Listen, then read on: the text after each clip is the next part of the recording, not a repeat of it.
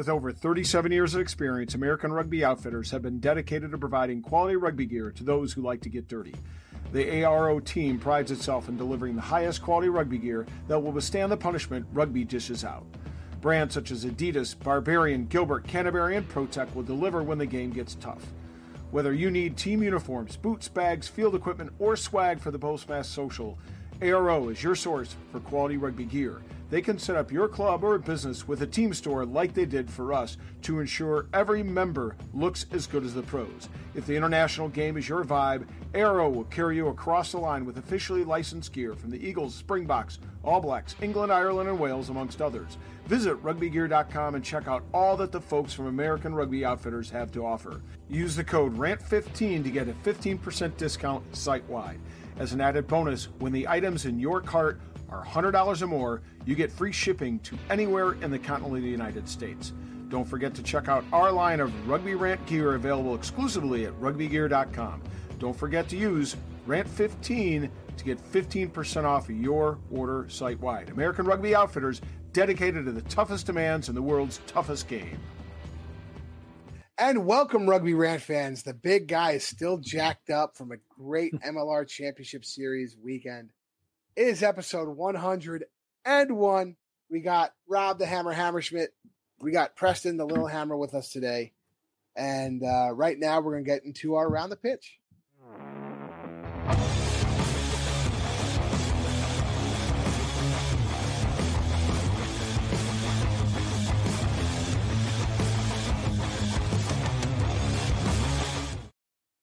and I'm going to start it off. Uh, let's let's let's talk about uh, the late, well, not the late, the the great Andy Ellis. Uh, Andy Ellis, yeah, the Andy boy. Ellis. After his, his He will not be your friend anymore. Yeah, seriously. Listen, just post a picture of me and him right here. yeah. And, uh, and um, yeah, no, he uh, announced his retirement to the team and uh, players. Um, Coach Rooney uh, after the match, um, he's hanging up the boots.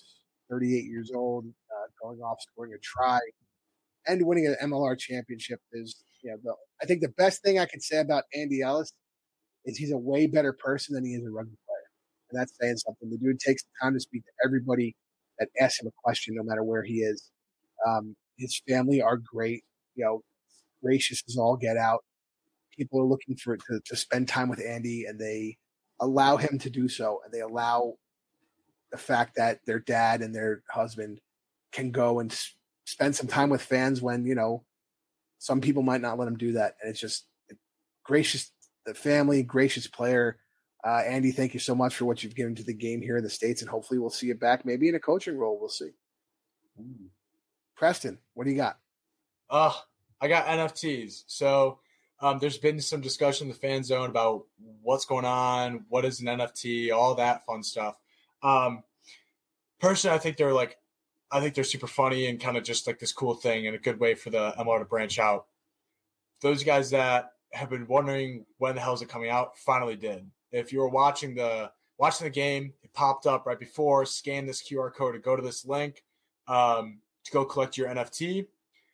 You go on, and I went on. I, I sign up. I'm excited because I've been waiting for this to see what's going on with it. And it says in the my my cards area, nothing.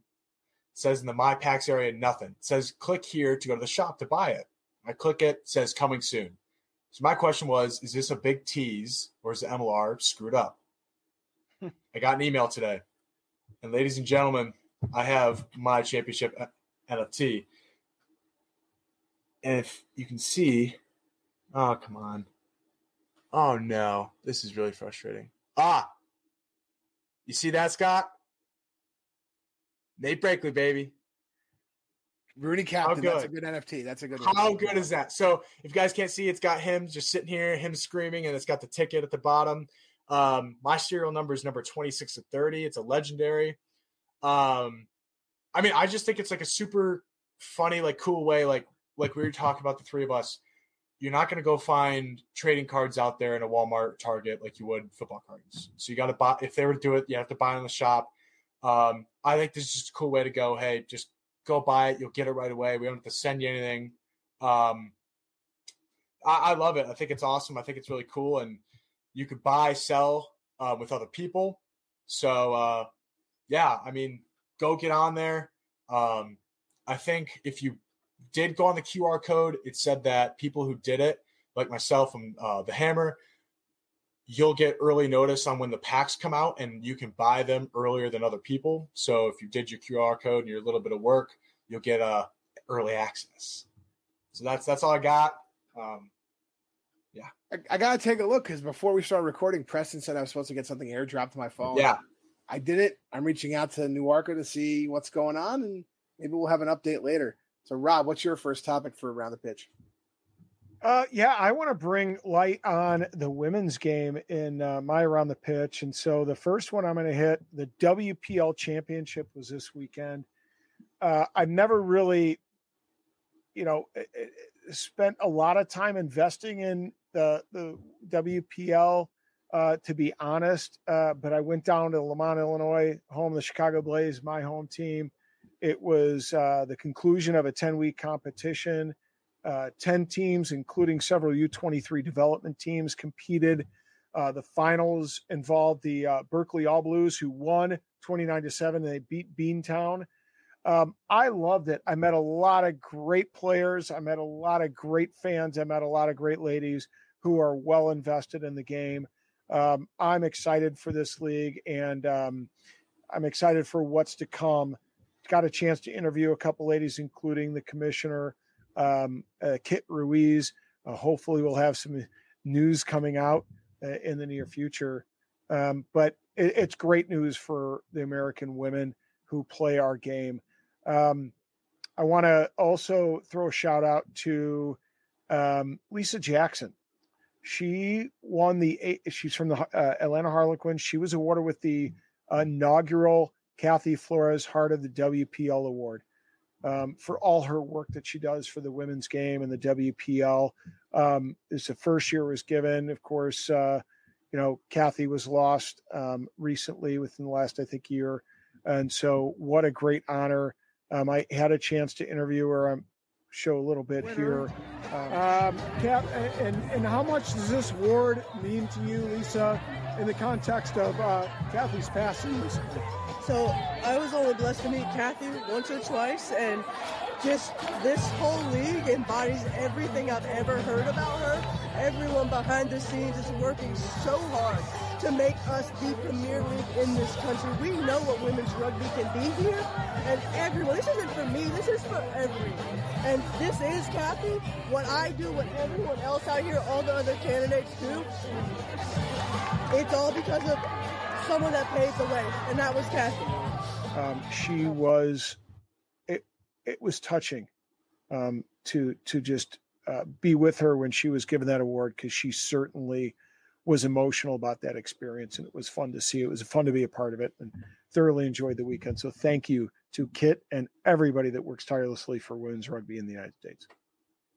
Listen, I was following it. Uh, my New York Rugby Club women were uh, unfortunately destined for fourth place uh, this year after kicking butt all season. But you know, them's the breaks. But love to see it. It was a it was a great, great, great friggin' uh, you know. Can I want to sh- throw a shout out to to TJ Olson brought a team here, got a chance to catch up with him, but also the U twenty three Harlequins. Um, wow, were there some tremendous rugby players in that yeah. pitch? Uh, it was incredible um, and their coach, um, whose name I, I apologize, I forgot. She's going to be coaching at uh, Dartmouth next year. Wow, what a great group of ladies! Tremendous players. So uh, it was exciting. Love to see it. Um, so my next topic, uh, we're going across uh, the pond to Europe. There, uh, our boy USA Eagle Titi Lamositele is a French top 14 championship. Uh, Montpellier winning 29 to 10 this past weekend to win top 14. Um, he's been playing great all season. Obviously, he's been selected to the Eagles. Um, you know, most likely our starter at loosehead prop. Um, and his title, you know, last year we had uh, David Ainu'u um, uh, on Toulouse uh, winning a Champions Cup title last year. So we had, uh, you know, two big Americans, uh, Eagles, uh, that were involved in these French champions. And we, we talk about where we want to be in the MLR as we go on. And I think the top 14 uh, is a good barometer to set to say, you know, as we make jumps, we want to hit that top 14 pace and maybe bring guys like Titi and David back so that they're playing in the MLR. Listen, they got to get better. You have to play uh, better competition. Iron sharpens iron. So love to see them playing in those top leagues, but I want the MLR to come back and, and get to get to that same spot. Preston, what's your second topic? I got the Collegiate Rugby Shield coming up, and uh, the rosters were rosters of two teams are finally finalized. And I got to read through all the Lindenwood names because there's too many to just name off the top of my head. Um, the Canyons, we first off got Evan Conlon. Then we got John Flex Stewart, Liam Smith, Sam Buckley, and um, I believe that's it on that team. On the Peaks, we got Gabe Kettering, Blake Knight, William Whiteside, uh, Clem, Lucas Black. Uh, going through. I believe that's it. Those are the big names. I think there's about eight of them. Uh, yeah, a lot of a lot of LU boys representing. So I'm really excited to see how they do out there and uh, hopefully kick some ass and get drafted and go play some MLR. Yeah, the shirts that they are putting out are really really cool. Yeah, they're uh, shirts. Cool. I, I I threw a shout out to Sparks and said, "Boy, I, I would wear one of those on the show if given an opportunity." Because you're not a clothes horse or anything. Never. um, I'm going to go right into my uh, my second one here, um, and I'm going to stick with the theme of of women's rugby here in the United States. I, I, it's important to know that um, along with Title IX here in the United States, rugby women's rugby is experiencing a similar celebration 50 years and, and obviously the two events are synonymous with one another for a reason because they're uh, you know deeply connected. But uh, to celebrate this um, the u.s women's rugby museum is traveling. It's it's going to be at five total sites five total locations. Uh, it was atlanta georgia for the ag sevens. It was in nola for the ncr sevens. It was in clinton new jersey for the mid-atlantic women's rugby showcase collision showcase. It was here in Chicago for the WPL championship. And for those that haven't seen it, but are going to be in DC on July 16th, I believe it is for the PR7s, it will be there as well. Obviously, with the equality and pay in the PR7s, there's a reason it's going to be at that event. And then it's going to find a, a, a final resting place um, uh, this uh, shortly thereafter. But I got a chance to catch up with um, the president, uh, Danita, and with VP Kerry Heffernan and had great conversations with them both. Um, saw some of the artifacts and things like that uh, that they had represented there. I mean, you're talking about the first World Cup jersey, you're talking about the first ever USA team jersey, um, some really cool pieces of of um, history uh, there.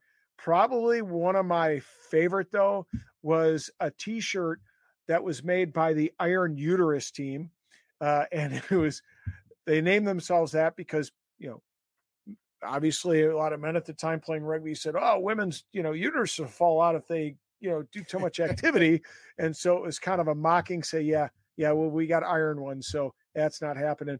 Pretty cool stuff. But I want folks to know, and we're going to post the link by the way. Um, the best thing about this is it's an online exhibit, so you can go see all these pieces of of history in the women's rugby game at USW rf.org. Check it out. You can donate. Again, the landscape of women's rugby, we are working towards professionalism here in the United States. So, you know, Kate Zackary can play in the United States instead of having to go to England and have a great level of play uh, to compete at. But it's wonderful stuff happening um, with the museum to document that. That's awesome. And I'm going to be at the uh, PR7's leg in DC. So if you see me, please stop talk to me a little bit, take a picture, tell me where you're from, tell me how you listen, tell me how you watch, and enjoy enjoy this this uh, museum piece. Uh, Rob's already kind of, you know talk, I, not had I heard about it before Rob told me about it, I would be going to it, but Rob really you know sold it for what it is, and I'm very excited to be able to go see it in DC. And uh, those are some great topics. Uh, you know, a lot going on in North American rugby. And uh, before we get to our rant portion of the show where we're going to pit Rob and Preston against their buddy Joey, we're going to get a word from our sponsors. This ball represents the game we love. A game fueled by passion. But there are those who wear no number, nor are they in the locker room or the field of play. But they are there for every high and every low. Yes, they are watching every kick, tackle, and try score.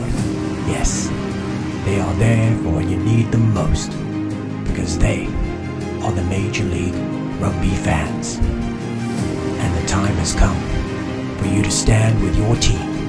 Join us shopmlr.com today.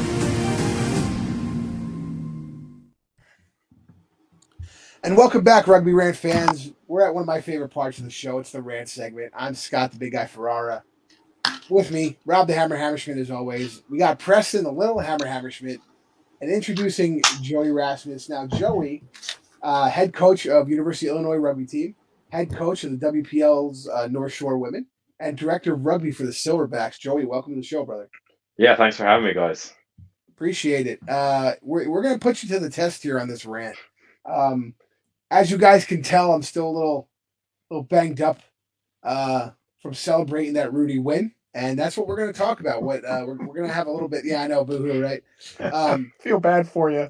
yeah. Um, we're going to talk about what, what we're going to actually do is we're going to do a little recap of what we thought of the, the final, and then we're going to um, we're going to talk about the good and the bad, the ugly, for the entire MLR 2022 season.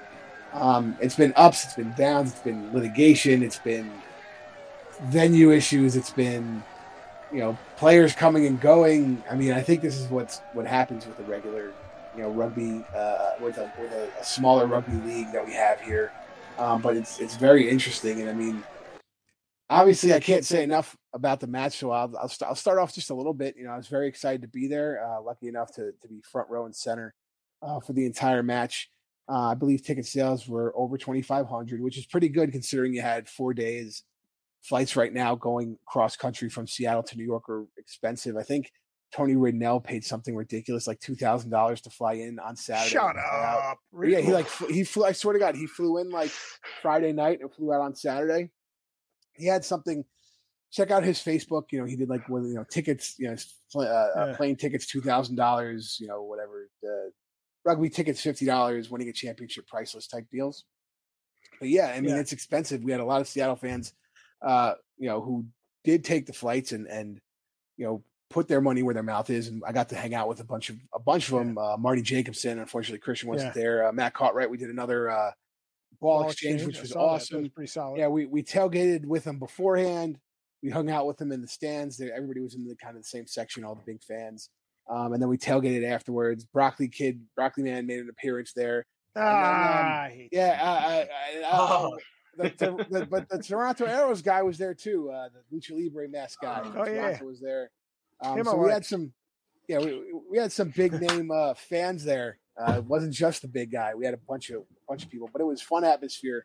It was a great time. But I'm going to throw it over to, to Preston. Tell us your impressions of what you felt yeah, of, of how the championship went. Um, well, I'll start off. Lindenwood alumni, uh, Chance Wenglewski won it, so that's freaking awesome. Love to see it. Um, I love that it was at it was at another big venue, um, which is really good to see. Like again, another uptake, um, better than high school stadium. Uh, but I, I was just like super pleased to see a team that wasn't LA win it, wasn't Seattle win it, even though Seattle was in it. Like I just love to see like another team winning it. Um, yeah, I mean, I was just pleased with the overall experience. Yeah, you know, it, it was fun to be in the big venue, and and I think we're going to talk about that in our next in our next topic. But you know, it was it's one of those venues. It's it's nice to play in. It's nice to be there, but it is a New York venue. It has New York pricing. Um, Seven dollars for a water, fifteen dollars for a beer. You know, I had my wife and my three kids there, and I'm talking to feed them.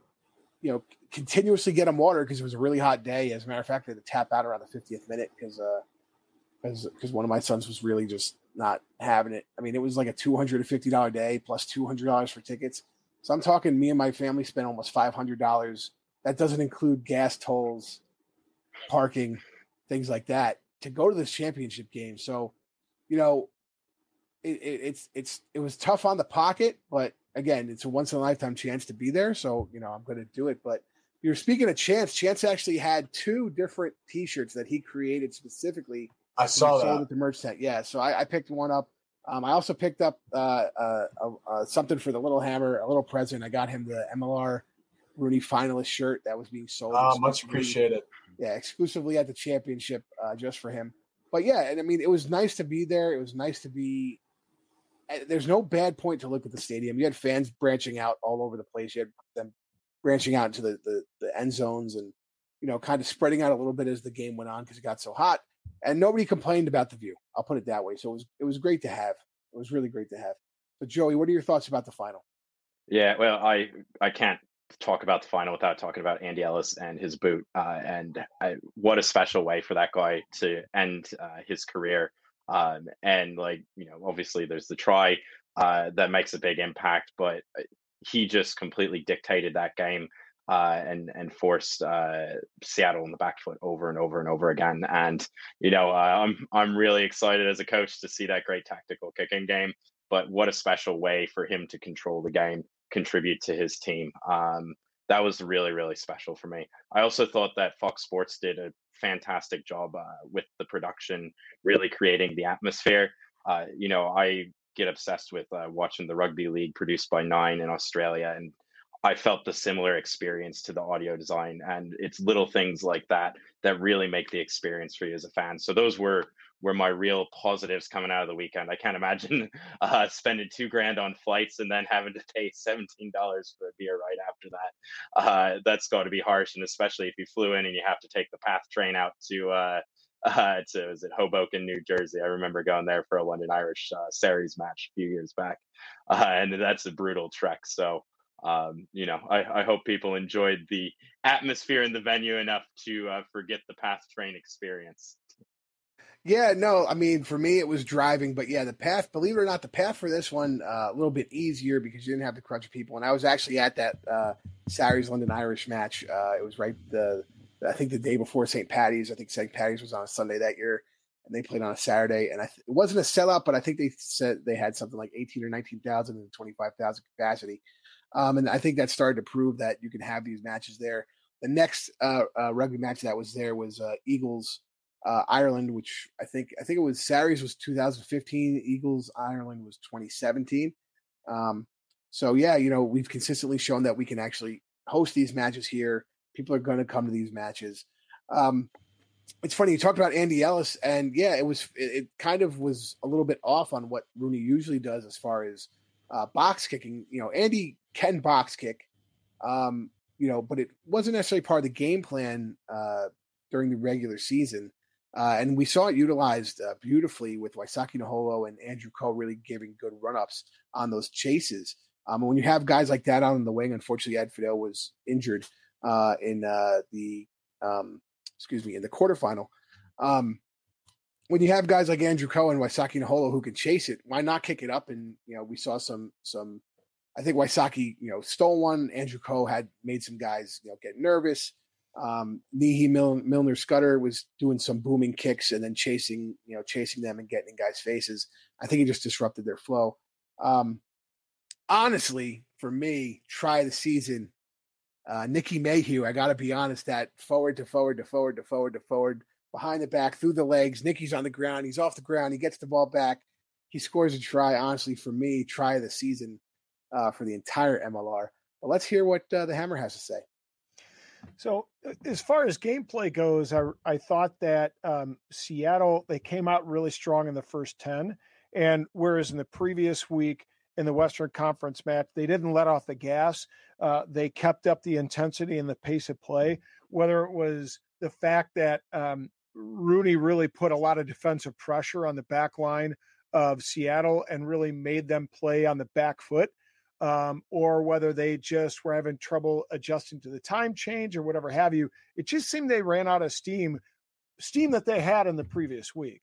Um, and I thought that, you know, obviously uh, RUNY really played that effectively and played pretty well.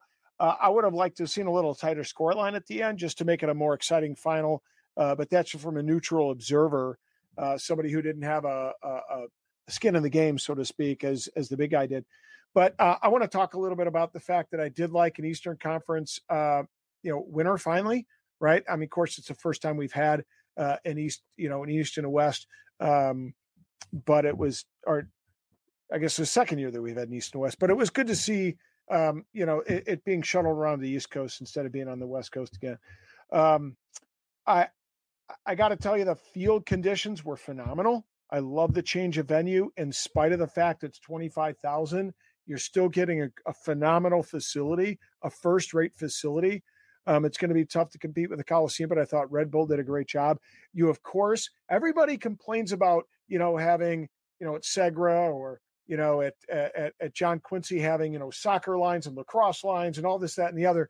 And you actually just had rugby lines, right? I mean, what's not to like when you have a venue and a final that just has rugby lines? It's more than other facilities in the MLR can say and speak to. Um, great sight lines, I'm sure, for the fans, but good sight lines uh, as somebody watching at home. I didn't really look at the fans and go, oh boy, they're really lost in the sea of 25,000 seats. I didn't see that at all. I mean, they were a little spaced out, as Scott said, but I, I thought that, you know, the, the fans uh, really showed it and you could hear them um, quite a bit. So I thought that was good. And finally, uh, to speak to what Joey said, the production, I mean, at the end, the post game interviews. The the post uh, interview with Andy Ellis was phenomenal. The post match interview, the presentation, the celebration, everything that comes after, I thought was was was awesome. It was good to see. So overall, I liked what I saw as a product when I watched from home. And you were talking about the the Sea Wolves and how well they were playing, especially at the beginning of that match. And if you go to uh, at MLR stats and you look at the top ten tacklers of the 2022 playoffs, seven out of 10 are RUNY players. Uh, Brandon O'Connor, number one. Antonio Kiri Kiri, number two. Chance Wenglewski, number three.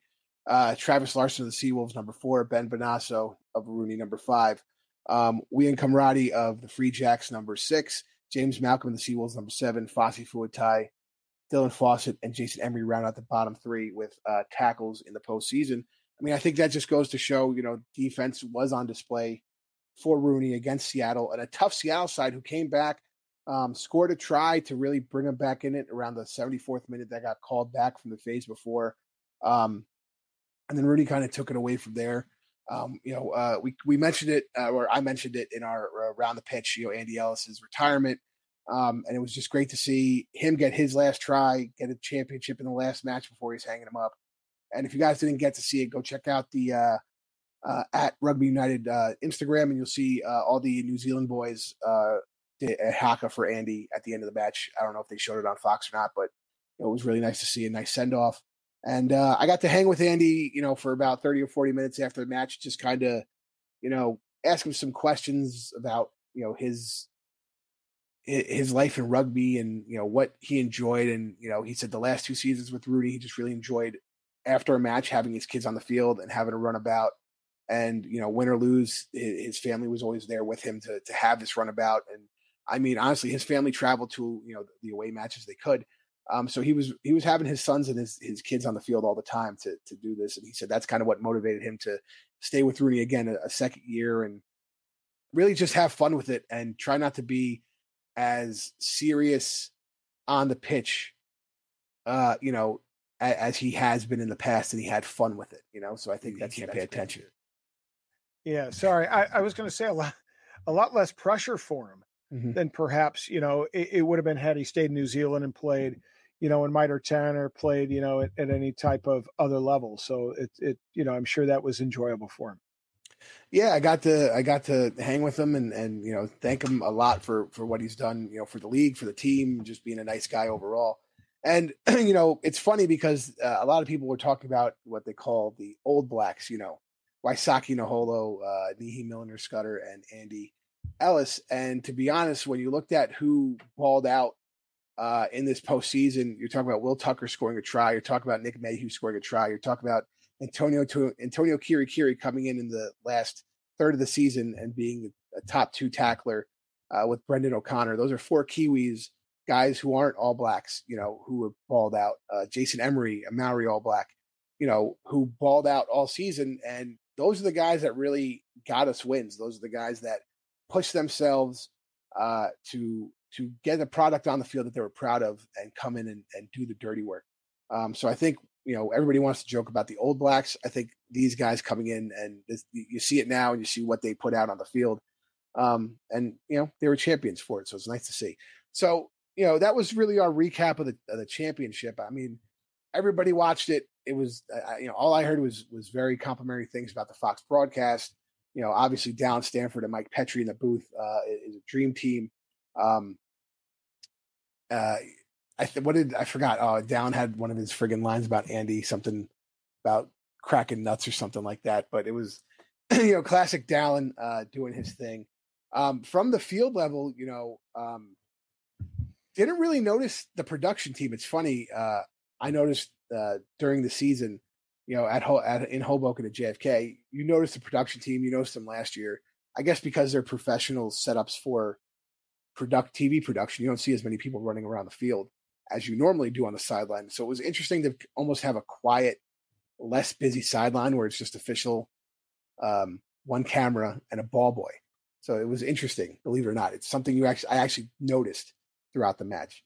Um, but we're going to go around the other way. We're going to start with Rob, and I want to hear your good, your bad, and your ugly for the 2022 season. Take it away, Hammer.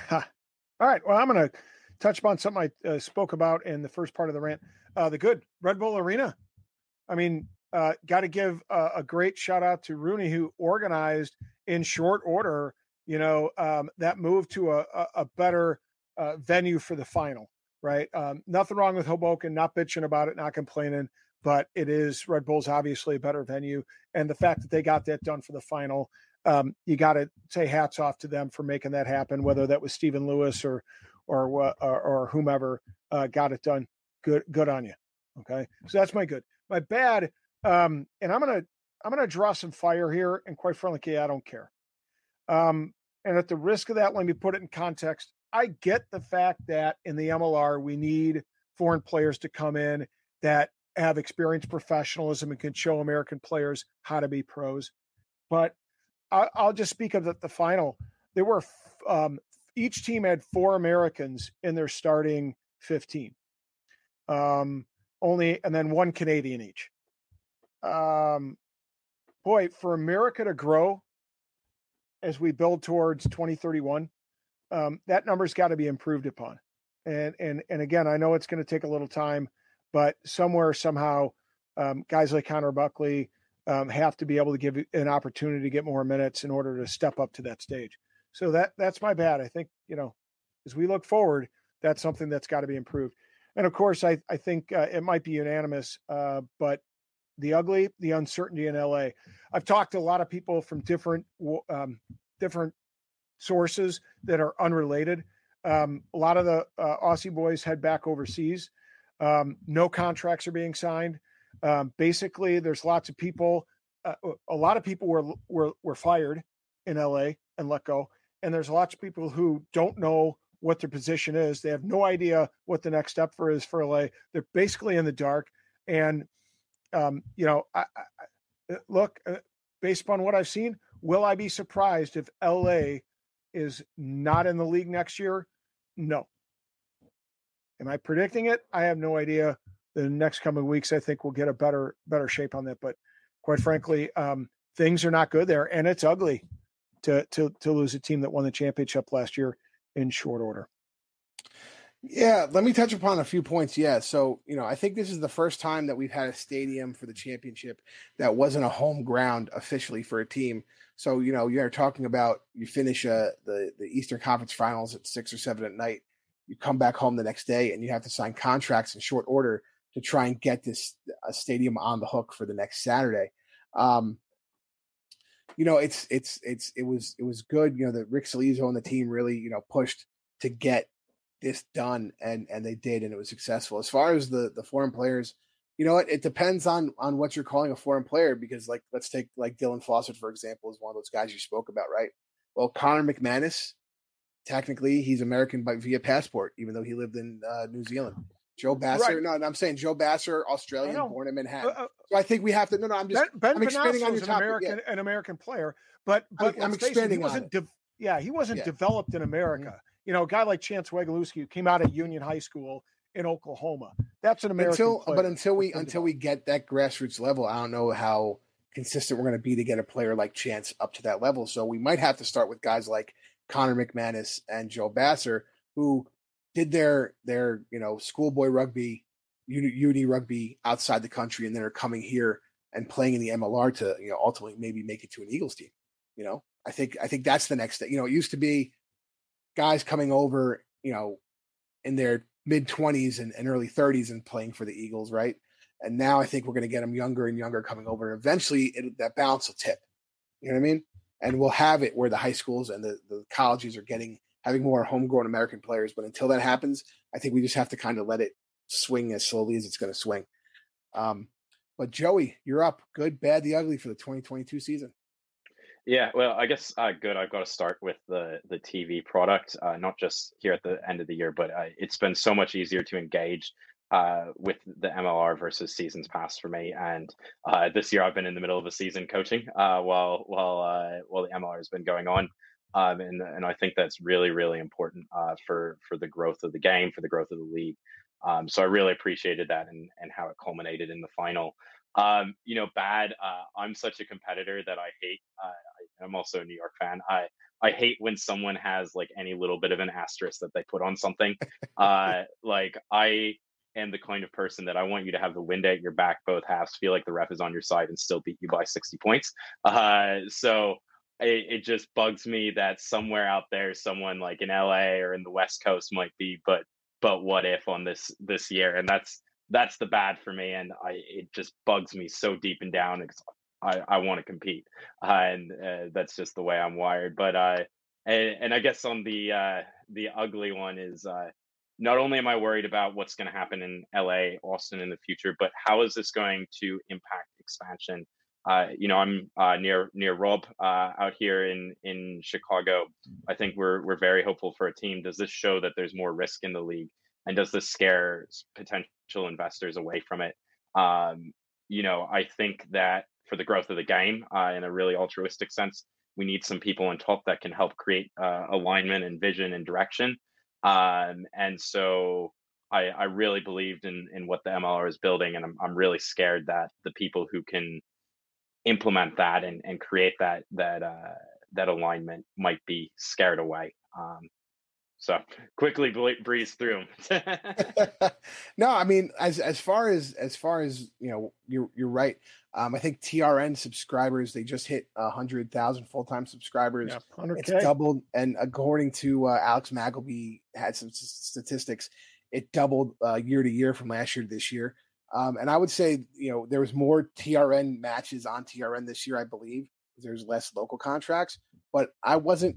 I, I like that. I like being able to watch everybody. I like being able to even watch RUNY. Really wasn't on local television as much this year, but I like the TRN feed. They're the the broadcasting, produ- the production teams in the individual cities are now two years in on it. I know last year the guys that were doing the New York one didn't have rugby experience. They had baseball experience, they had football experience, they had hockey experience, they had basketball experience, knew nothing about rugby. And it has progressed so much better in the production style that uh, my father, who, even though I played rugby and I have a friggin' show about rugby, you know, my father still doesn't understand rugby, right? So he understands it better now that the production is better. And he said, you know, from the beginning of last year to the end of this year, it's just been a step above. Uh, for your bad, you're right. You know what? How about this? You know, if if the AGs just paid their players like they were supposed to, and LA did whatever they were supposed to do, maybe they would have won and maybe they would have been in the playoffs. But you know what? They weren't. So I don't know what to tell you about an asterisk. Listen, we beat the New York beat the number two team in the Eastern Conference, the number one team. Yeah, they the earned Eastern it. Conference. You know, let's be honest. They they played they played they had their best three weeks of the season. Yep. The last three weeks of the season, to quote Marty Veale uh, in his victory uh, uh, speech. So that's what it is. And as far as the ugly, I you know what? I'm not so sure. I understand what you're going for, but I wonder what we know now that there was a vote to have these actions taken by the other owners. would that show an investor? Well, you have other owners who would say, "We're not going to let this this bullshit slide. You know, we're not going to let this be detrimental to league." And regardless of what the timing of it, and you know, it's unfortunate for the players. We all know that it's unfortunate for the coaches and the staff who worked hard to get where they needed to be. but the owners came in and said we're not going to let it slide. So I think I don't know if that's necessarily an ugly portion for an investor, or maybe there's an investor out there that'll go, hmm, you know, we have some guys that are really trying to grow this league the right way, and they will take action if they see shenanigans. So I I see your side, but I'm thinking maybe there's a second side to that. That so maybe you know, if uh if you got ten million dollars, come see me and the Hammer, and uh, we'll get a team in like Saskatchewan or something. Let's get a second Canadian team. Uh, Preston, you're good, bad, the ugly, brother. Yeah, um, I'm gonna go the other way around. I'm gonna start with the ugly and end on a good note. Um, ugly is LA and AGs, obviously. Um, I'm gonna go from the other side that the big hammer said LA and AGs, I think the whole situation was handled really poorly. Um, I get that the owners voted, and that's how things work. They voted on this situation that happened where both teams were pulled out of the playoffs.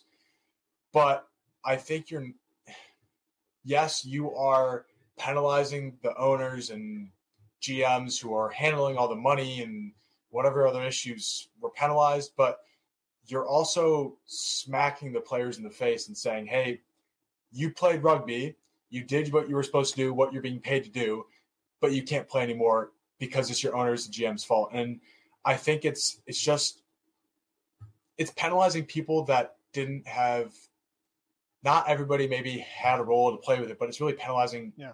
people that didn't have any role in it. And I think a fine, in my opinion, would have been a lot better off. Um, just because, like, for example, Christian Rodriguez worked his butt off, has has for multiple years now, and he could have had a shot at another title, and all of a sudden he's getting getting told no, you can't play. Like, it's not his fault. Like, he did his job. He played rugby. He got them to the point where they needed to get, and he's just being the, the carpet's being pulled out from under him. So I think that's my issue. That's the ugly. Is the, the situation was handled really poorly, in my opinion. Um, the bad is, in my opinion, the MLR really should promote rugby in America. But on top of that, it should go to help the international rugby team, USA Eagles. And the fact that they have had one week after the finals to turn around and then go play the French Barbarians is piss poor, in my opinion. Like, I get there's got to be a little leeway for both, but one week to have a camp and get your players that are mostly from the MLR ready is really like not a good situation at all. The All Blacks have had, I think, two to three, but they're the All Blacks, so that's okay. But your USA Eagles have to have more time than that to get ready, especially when a Rugby World Cup qualifying match is around the corner. And if you don't come away with points, the right amount of points, you're out of the World Cup. The one before a home World Cup is even worse because this next World Cup, you not only have, in my opinion, have to prove that you deserve being the Rugby World Cup, but you also should have to win at least one game to prove that we deserve to have it and we deserve to play in it. Um, and and on the good, American Rugby World Cup, good news. Um, NFTs, whether you like them or not, I think it's just like good to have the fun around it. Um, good to get kind of branch out, and there's just more attention internationally. Um, I'm seeing on my feed, not only am I seeing, you know, rugby, uh, Super Rugby, AU, South Africa, all the different countries pop up on Rugby Pass, but you're seeing also American Rugby pop up almost as much.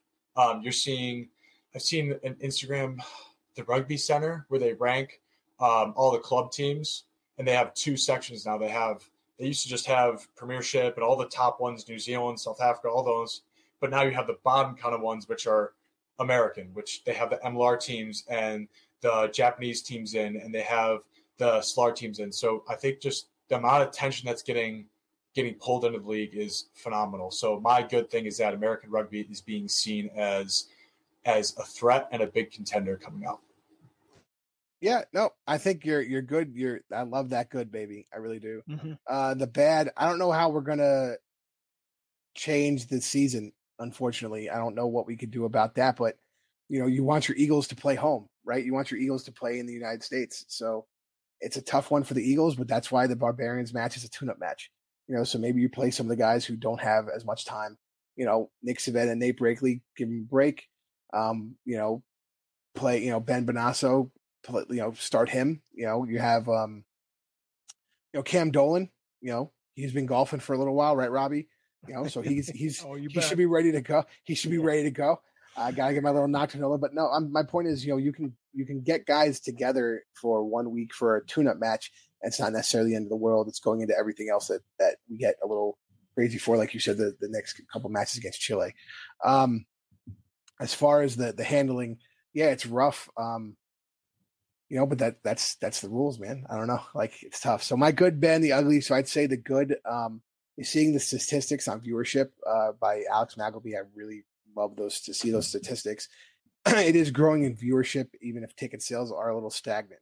Uh, the bad, I would say, uh, the, not the officiating overall, but the way that the lack of use of ARs in making decisions. Um, we've seen we've seen it less and less as the season has gone on. That the head official is speaking to ARs about decision, and then even deciding, you know, you know, if, if it's not going to go to TMO because they're doing some type of thing where it's scoring, that's fine. But talk to your ARs. That's why they're there, you know. So I don't. I, I think the bad is they're not up to the standard where we need them to be.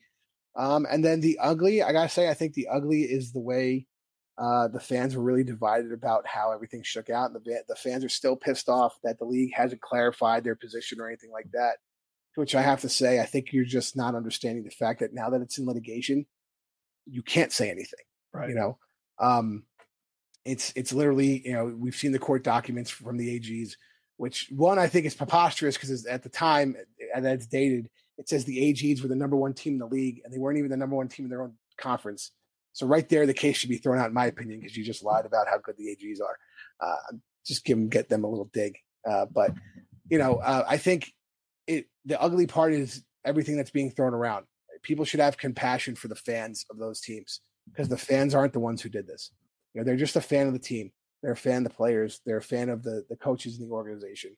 they give their money to those teams and trust that those teams uh, at the administration level are going to make the right decisions and to see a lot of derision and division and name calling and everything you know you have a lot of people that we see on social media you know respect the kicker and that's not rugby way and then they want to just make fun of the teams that were out and talk shit about the fans and as a matter of fact we had somebody in the mlr fan zone start talking shit to a player's mother completely unacceptable man completely fucking unacceptable that's my ugly for the season uh listen, guys, great first round here. I loved it. Uh, Joey coming as a rookie had a lot of solid points. um, you know, so it's it's great to see a new guy on the show to really you know hit his points solid. Um, but uh, we're gonna we're we're almost ready to tee up a RPK interview with uh, Logan Tago, who's the MVP of last year's PR sevens. Uh, you will see him in uh, San Jose. You will see him in uh, DC, and then again in Austin for the final leg of the RPK. Or excuse me, the PR sevens. Um, we have his RPK coming up. But before that, let's get a word from our sponsors. Tighthead Brewing Company is not just Chicago's premier location to watch rugby and enjoy quality ales and lagers. It is also a great place to enjoy local acts performing live music every Thursday and Saturday nights. Additionally, their Wednesday night trivia nights are something not to be missed. Tighthead is located in Mundelein, Illinois, and easily accessible for many Chicagoans, as it is just steps away from the metro. Owner Bruce and the Tighthead staff are dedicated to ensure your microbrew experience is as tight as their beers. Bruce's love for rugby extends beyond the origin of his brewery's name. Tighthead is committed to supporting the rugby community. This includes his support for Lake County RFC and our own Rugby Rant podcast show. Tighthead's tap room is like the familiar rugby clubhouse in which friends and teammates can meet, socialize, and enjoy the wide variety of brews on tap. Regardless of whether your palate enjoys a good IPA or dark barrel aged brew, Tight Tighthead can deliver. Hey, Chicago, when you want rugby, Tighthead Brewing Company will satisfy your thirst. Tighthead, it's worth more than a try.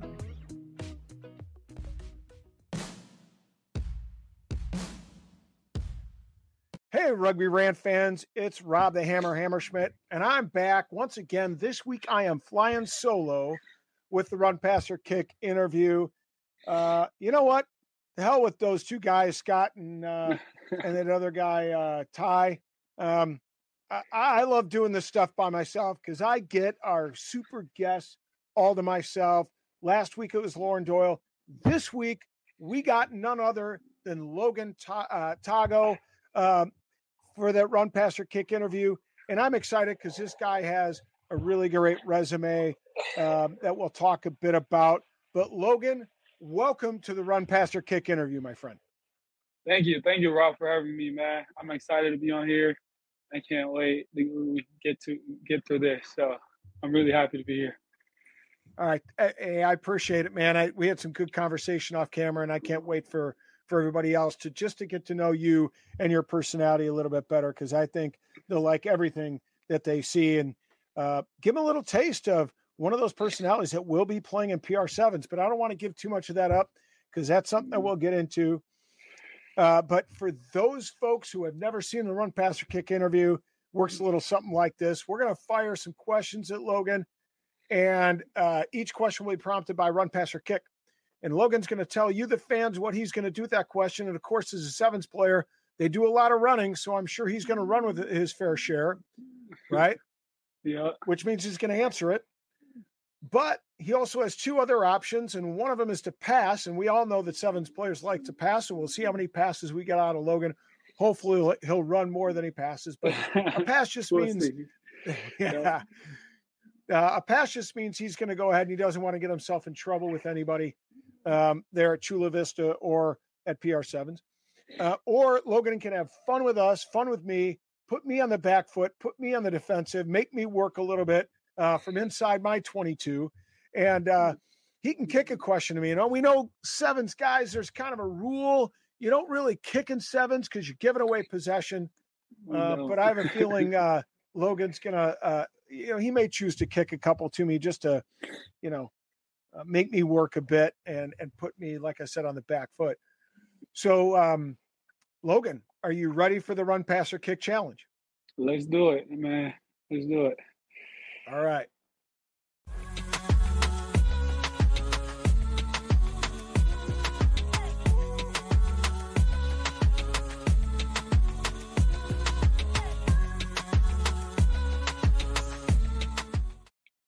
So the first question, Logan, I'm going to try to do my best here.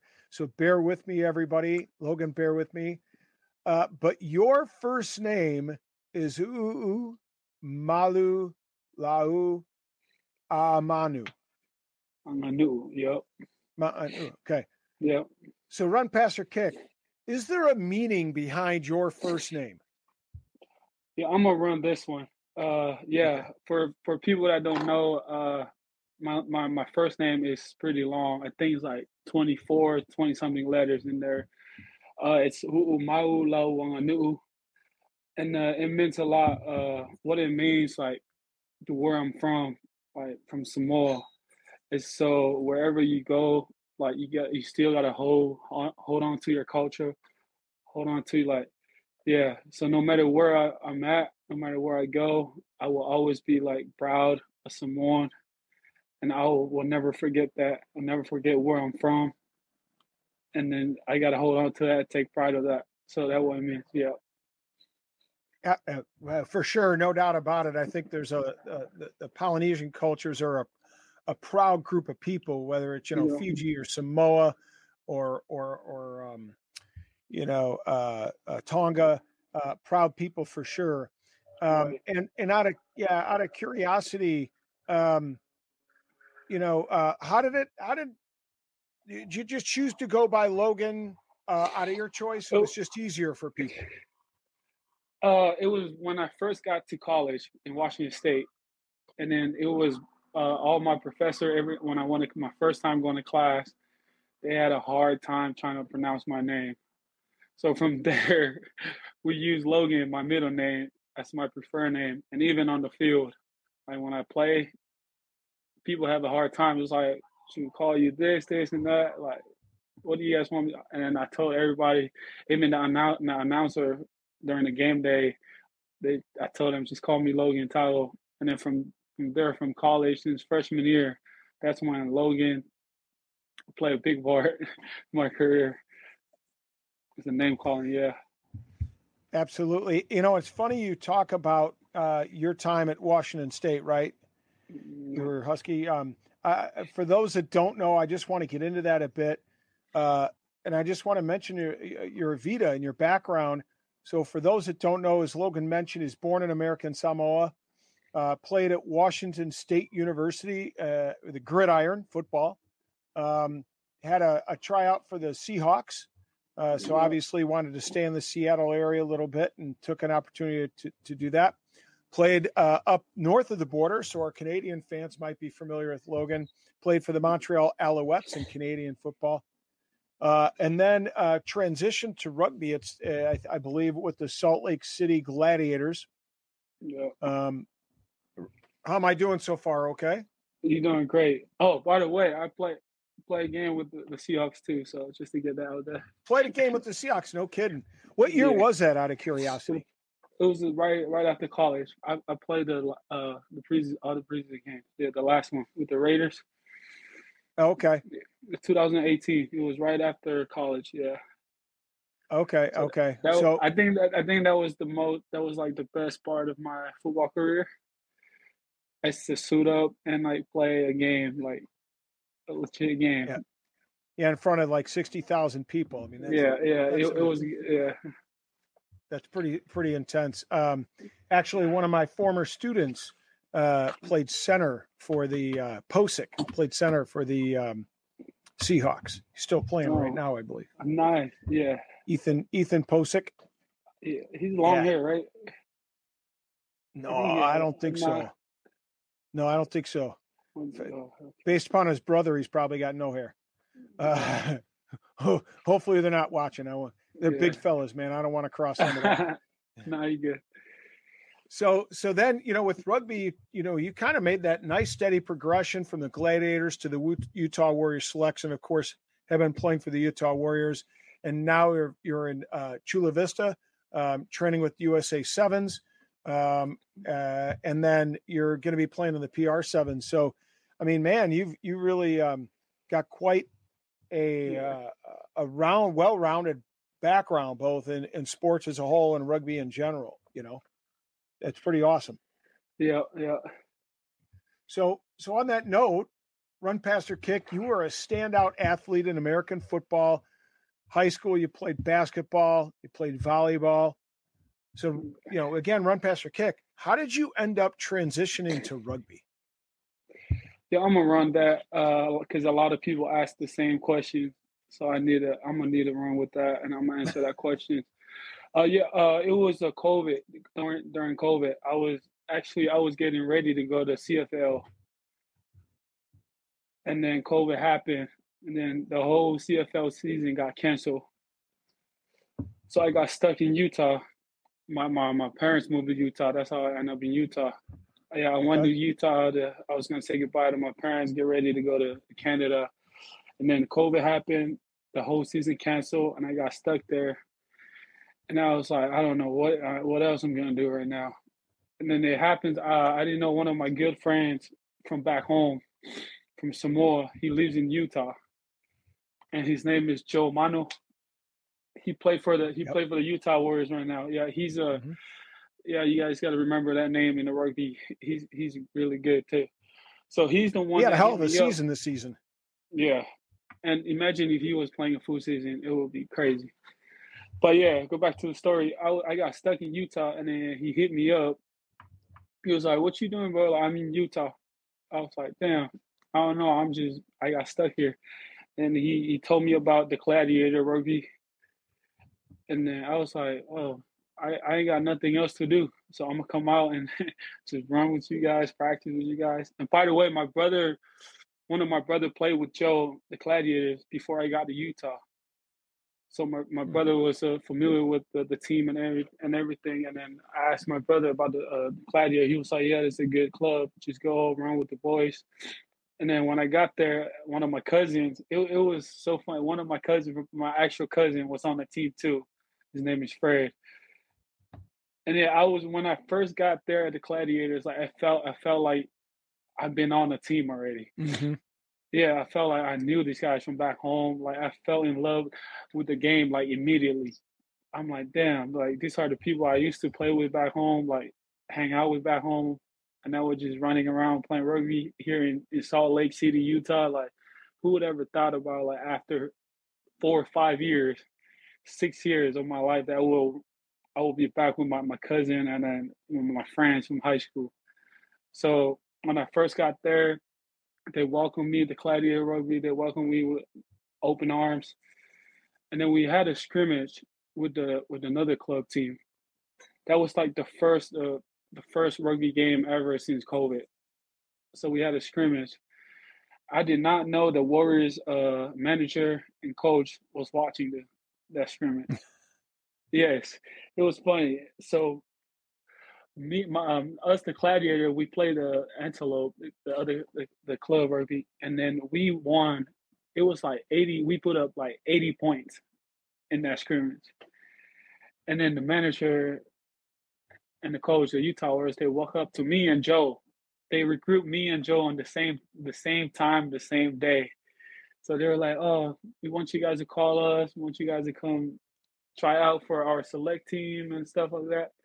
And then from there, me and Joe was like, "Damn, we got another opportunity, like a great opportunity, and to go do something else." Especially for me, because I went from football to rugby. It was like my first time. But Joe, he's been playing rugby, so it was good for him too. So from there, we went. Me and Joe, we went did the select team. We did the whole the whole season, and after the select team, we got signed. We went up and played with the big boys, the Utah Warriors, the the actual Utah Warriors team. And then I, I think I only played three games with the Utah Warriors. And then most of the time I spent with Utah Warriors, I was just learning the game. Like I was trying to get to know the game. I was like to know how to pass the ball. But I'll tell you, I'll tell you this. I like I'm I'm so blessed with the with the talent. Like I passing was was really something. It was like uh how do you say it? Well, it was, natural. It was, yeah, it was something that came natural. Like just passing the ball left and right. I did not have like I'm have struggled like doing that. So that was I was blessed with like the talent. Like just rugby like in channel just came natural to me. The only thing I had to learn, I just had to understand the game, like where I'm at on the field and stuff like that. And then right after the Utah season, the MLR season, and then PR sevens hit me up. A shout out to a shout out to Brendan Sparks. He's the, the the manager of the Utah Warriors. He's the one that put me on PR sevens because I I was nobody seen me play rugby because I only played two games or three games with the Utah Warriors. I only played five minutes. So obviously I had no clips. So Mike Togan had no idea who this guy is. So Brendan Spark told him, it's like he doesn't need a tryout. That's the real story. Brendan Spark told Mike Togan, the PR7's manager, he was like, no, Logan Tyler don't need a tryout. I don't just believe in me. Just put it, just put him on the roster, and then that's it. And I was like, oh, that was a lot of pressure. And then I got, yeah, I got the email. I signed everything last year with the PR sevens. Then when I got there, there was uh, three USA sevens players on my team. It was Perry Baker, Naima, and Wally Wellman. I was like, damn, this is legit. I, yeah. I, never, I never, I never thought I would play with Perry Baker. Like he's, uh, we all, everybody know Perry Baker. Yeah, sure. So yeah, so I was like, oh shit, it's like I got to be I got to be on my I, I got to be on spot on my A game every time I play with him because yeah. I'm on his team and he's the captain. Yeah, and then look at where we at now oh, in Chula Vista. It, it's crazy. Yeah. That that is an incredible story. I mean, especially considering you know a lot of a lot of fellas that come from American Samoa uh, have have had have played a bit of rugby before, even if they go then you know, into American gridiron because they're in the American school system here. Usually they have a bit of experience playing rugby. And for you, it sounds like you didn't have, you know, much of a rugby background at all. That's just, you're still on a, on a learning curve. Yeah. And to have the trajectory that, that you've had from going from, you know, club rugby to the selects to the Warriors at PR sevens, now at, at the Olympic Training Center. I mean, that says a lot about your athleticism and uh, your growth and your potential um, the ceiling, uh, you know, or lack thereof, I should say. Um, yeah, and you know, then, moving yeah. forward.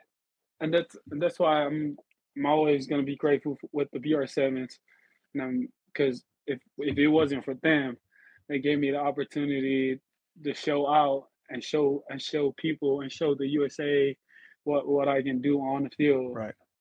I wouldn't right. be here. Ab- like, absolutely. Hey, I want I want to jump in. I have a a question for you. Um, and it ties into something that you spoke of, and you spoke to the fact your parents are in in Utah. You have a cousin Mhm. in Utah. You have a good mate from, you know, back home in Utah. Um, so many fans probably don't know it, although if people who pay really close attention to the league, I think have a pretty good inclination. But you know, you're kind of um, you know, fans that are, are are learning or new to the game probably don't know that Utah and Salt Lake City specifically have a really strong uh, poly culture, Polynesian culture Yep. and there's They a do. strong foundation, of course, at the Warriors itself. So, run, pass, or kick. Did this culture within the Utah Warriors make it easier for you to transition from the state of Washington to Salt Lake City? You kind of talked about it with your friends and your cousin, but you know, once you got invested in the Warrior system, did that make it easy as well? Yes, yes, it did. Uh, cause it makes it, it, it when I first joined the Warriors team, when I see these guys around me, most of them like Tongan, Samoan, like Mhm. Fijians, it makes me comfortable. I'm like, oh, this is where like I fit into this.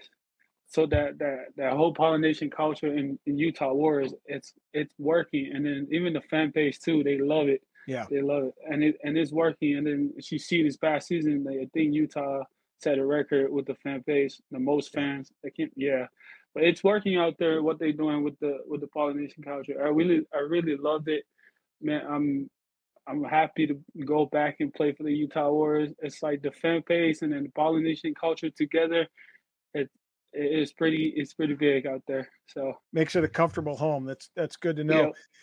I'm gonna I'm gonna peel away from um from you know f- from your career as it sits right now. I, I'm kind of interested in another piece that's loosely connected uh, because we've you know we've talked about football, we've talked a bit about rugby. I want to kind of bridge the gap there.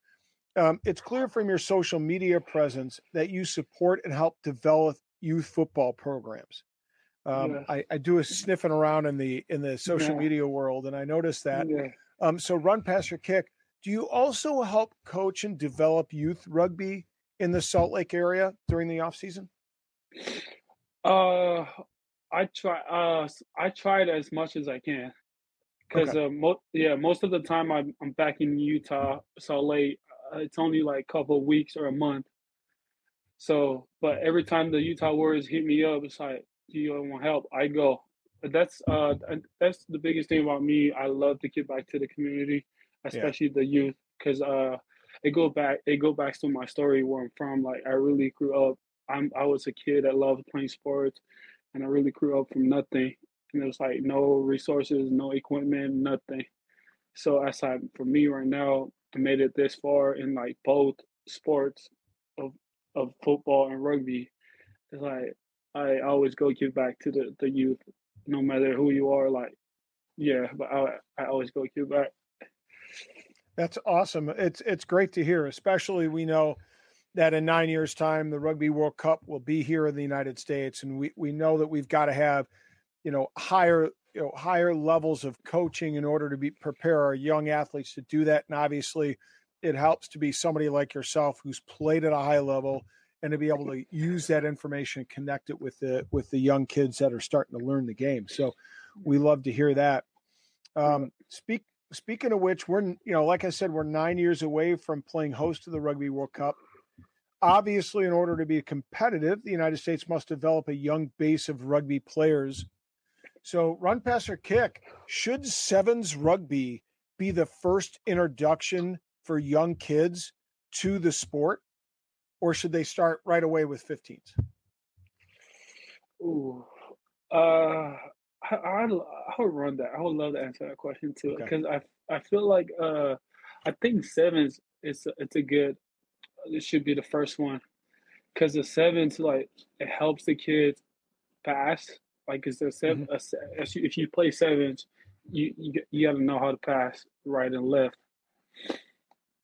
and then the thing I think the other thing about seven too is like you got a lot of space to work on so if you can do that in sevens, like I think going in 15, like you you'll be good to go. Because I'll be honest, uh, when I when I first got here in the the Chula Vista was trained with the USA Sevens. And then after I think after Dubai and Spain tour, I went back to Utah and then played with some 15. I, I got. I, I'm not talking shit about 15, but I I feel like I got more knowledge and I from sevens going through 15. If that makes sense. Yeah, it just you kind of tend to see a bit more space, and so space, yeah. when you get used to seeing that space, you begin to find it. Even when that space is smaller, you still know what to uh, look for and know where the gaps are at. Absolutely. Yeah. yeah. You know, it's and funny. Then, I was talking. Go ahead. Yeah. No, and then the other good the good thing about sevens, you always move the ball back and forth. Yeah. And then if but if you start at 15, you get used to like just passing and run, just run. You just gotta run. And then if you go from 15 to seven, that's kind of hard because you you don't want to hold the ball and just run by yourself all the time because if you do, if you do that at 15 a lot. So yeah. Well, it's kind of like um, I was. So I don't want to get into cross sports, but you know I've had conversations. My my one of my my other son plays lacrosse, and there's box lacrosse, which is smaller sides, and I I make the same kind of analogy.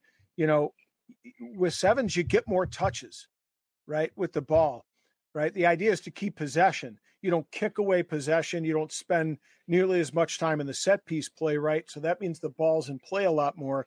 When the ball's in play, young kids can actually learn how to use it effectively, right? Yep. And and and and those skills can be applied as they gravitate towards 15s if they're if that's the way they want to go. Yes, you got it right. yeah, absolutely. So um we're gonna, you know, we're here at the end of our regular run passer kick package uh, that goes in our TRN. Um, and so for those who want to get more uh, from this interview with Logan Tago, they of course can visit Patreon. Uh, it's at Rugby Rant Pod slash Patreon uh, dot com slash Patreon, and for three bucks a month, uh, you know, the cost of a half price beer here in Chicago, where I took TJ uh, uh, for those that don't know, uh, my boy TJ out in LA took him out in Chicago. Beers are expensive in the city. For half of that, you know, one beer, you get some great information. You get some great insights from a guy like, you know, uh, Logan Tago, who's played at so many different levels. So, uh, Logan, again, uh, thank you so much for joining us. and for, again, those people that want to continue to see the interview, you can catch us on Patreon. But for those that don't, thanks for joining and we'll see you at the next.